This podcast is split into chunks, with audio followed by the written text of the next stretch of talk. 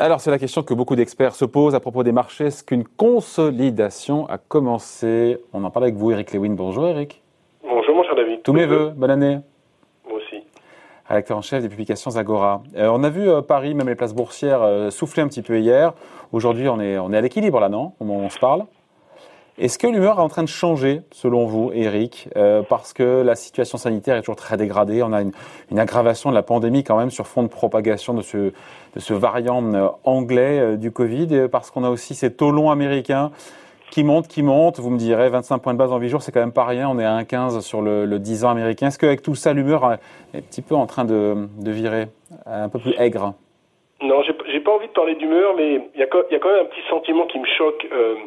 Sur les, mar sur les marchés. J'arpente euh, pas mal les, les, plateaux télé et quelles que soient les personnes avec qui vous discutez, ils vous disent voilà 2021 ça va être une super année boursière parce que la pandémie va être vaincue, l'économie va repartir, gna gna gna, on va aller toucher les plus hauts à Paris, etc. C'est possible, mais j'ai quand même le sentiment qu'on aurait besoin d'une petite respiration. En tout cas, ce qu'on peut dire, c'est qu'on là on est en manque de catalyseurs parce qu'on sait très bien que les vaccins vont finir, enfin espérons, par produire leurs effets. On sait que les politiques monétaires vont rester euh, ultra accommodantes. On sait que les politiques budgétaires vont être accommodantes avec sans doute un plan Biden à 2000 milliards de dollars. D'infrastructure, le plan d'infrastructure. Un plan d'infrastructure. Bref, on sait que tout ça va dans le bon sens. Maintenant, eh ben alors, il y a un petit eh ben alors.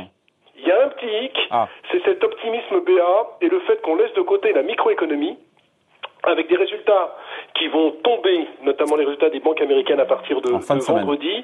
Et là, euh, pour tout vous dire, je trouve qu'on est un petit peu euh, trop optimiste. Complaisant. Complaisant. Alors, le troisième trimestre, on a une baisse des résultats de 5% pour le S&P, on attend moins 8. Maintenant, la grande problématique, c'est qu'on attend plus 22% sur les résultats en 2021. En Europe, c'est encore mieux, on attend plus 33%. Ah. Et là, mon cher David, comme dirait l'autre, il ne faut pas se planter.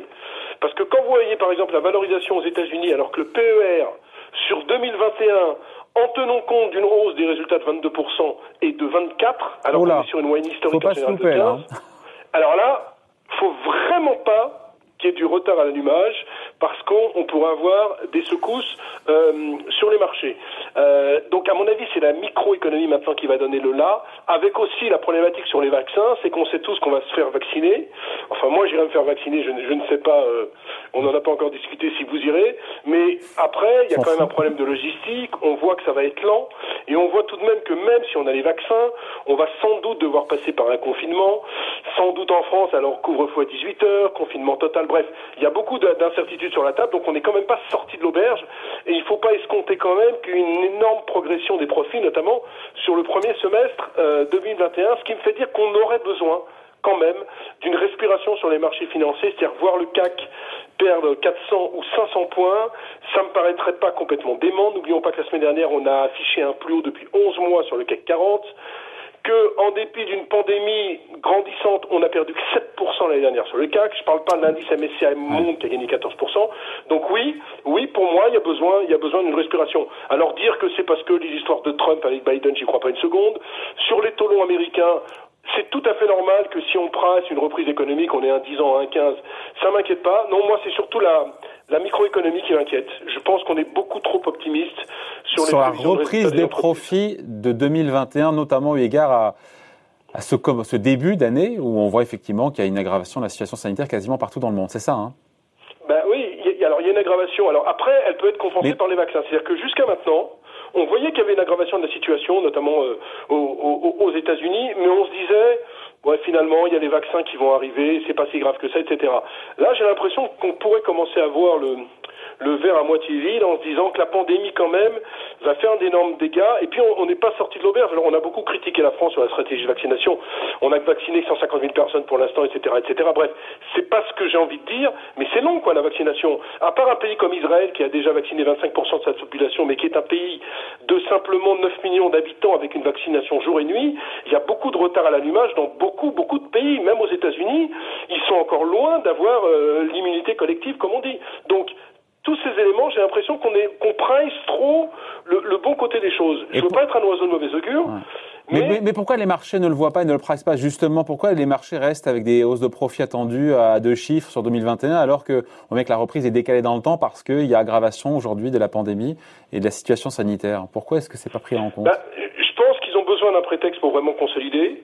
Euh, alors qui pourrait être quoi Puisqu'on en a bah, des prétextes, on les a là sous les yeux, les prétextes. Non, les résultats des entreprises. Attendez, ah. si à partir de vendredi, parce que la grande problématique, c'est pas de voir qu'aux États-Unis, on aura une baisse des profits le quatrième trimestre. C'est le problème de voir des guidance 2021 qui pourraient être moins bonnes que prévu. Et si on est dans ce cas de figure, effectivement, on pourrait avoir un petit gain sur les marchés. Deuxièmement, euh, il y a eu une reprise de la value ces dernières semaines. Euh, tout ce qui est banque, tout, tout ce qui était société qui, qui n'avait pas progressé. Il est bien évident que si la vaccination prend du retard, et si on se rend compte que les profits ne seront pas au rendez-vous, il n'y a aucune raison d'acheter de la value. Bref, il y a quand même beaucoup d'incertitudes et il y a beaucoup d'éléments qui me font dire qu'on doit consolider. Attendez, je suis pas en train de dire qu'il y a un krach boursier. Hein. Je suis pas en train de dire. Mais vous savez, en plus, il y a un consensus mou. C'est la même chose sur le Bitcoin. Je, vous, vous, avez fait pas mal de, de vidéos là-dessus. Le Bitcoin était, je crois, autour de 40 000 euh, ce week-end. Et il y a un truc de JP Morgan qui est sorti en disant 150 000 dollars. c'est JP. JP qui disait 150 000 dollars le Bitcoin. Et qu'est-ce qui s'est passé? Paf Le Bitcoin a perdu 10 000 dollars. Ce que je veux dire par là, c'est qu'il y a trop d'optimisme sur le marché. Tous les mecs sont dans le même sens en vous disant Tina, there is no alternative, FOMO, gna gna gna, on manque là. Et moi, je suis pas à l'aise avec ça. Ouais. Sachant qu'à chaque repli, Eric, on se quitte là-dessus, à chaque repli, vous l'avez vu, hein, les acheteurs sont revenus et les marchés ont rebondi. Ça sert à ça, les prises de bénéfices, à recréer des opportunités aussi. Hein. Oui, mais les, les prises de bénéfices, je pense que là, on est quand même parti pour une vague euh, de prise de bénéfices, pour moi, un peu plus forte. Je vois pas comment, sauf si je me plante complètement, en termes de prévision de bénéfices aux États-Unis, notamment les banques, on nous annonce que vraiment c'est exponentiel, je vois pas comment avec un PE de 24 sur le marché américain et avec des croissances comme on attend, on peut continuer à monter, à monter sans, sans, respiration. Et je vous dirai, et je, terminerai là-dessus parce qu'on n'a pas tellement de temps, mais on a quand même besoin d'une respiration sur les marchés. Moi, je trouve pas que ça soit très sain qu'un marché monte comme ça en ligne droite sans respiration. Et puis de vous à moi, David, si on va de 5007 à 5003, si on perd 400 points là sur le CAC, est-ce que c'est vraiment dramatique? Franchement, ça va pas changer nos vies. Hein ça va changer les vies de personne, ça sera des prises de bénéfices intéressantes. Et là, peut-être, si la pandémie se calme et si on arrive à vacciner, les marchés pourraient aller voir au-dessus de 6 000 points. Parce que moi, j'ai toujours un objectif au-dessus de 6 000 points, voire 6 500 points sur le premier semestre. Je ne change pas mon fusil d'épaule, je ne suis pas devenu un pessimiste PA. Simplement, je dis, on a besoin d'une vague de consolidation sur les marchés.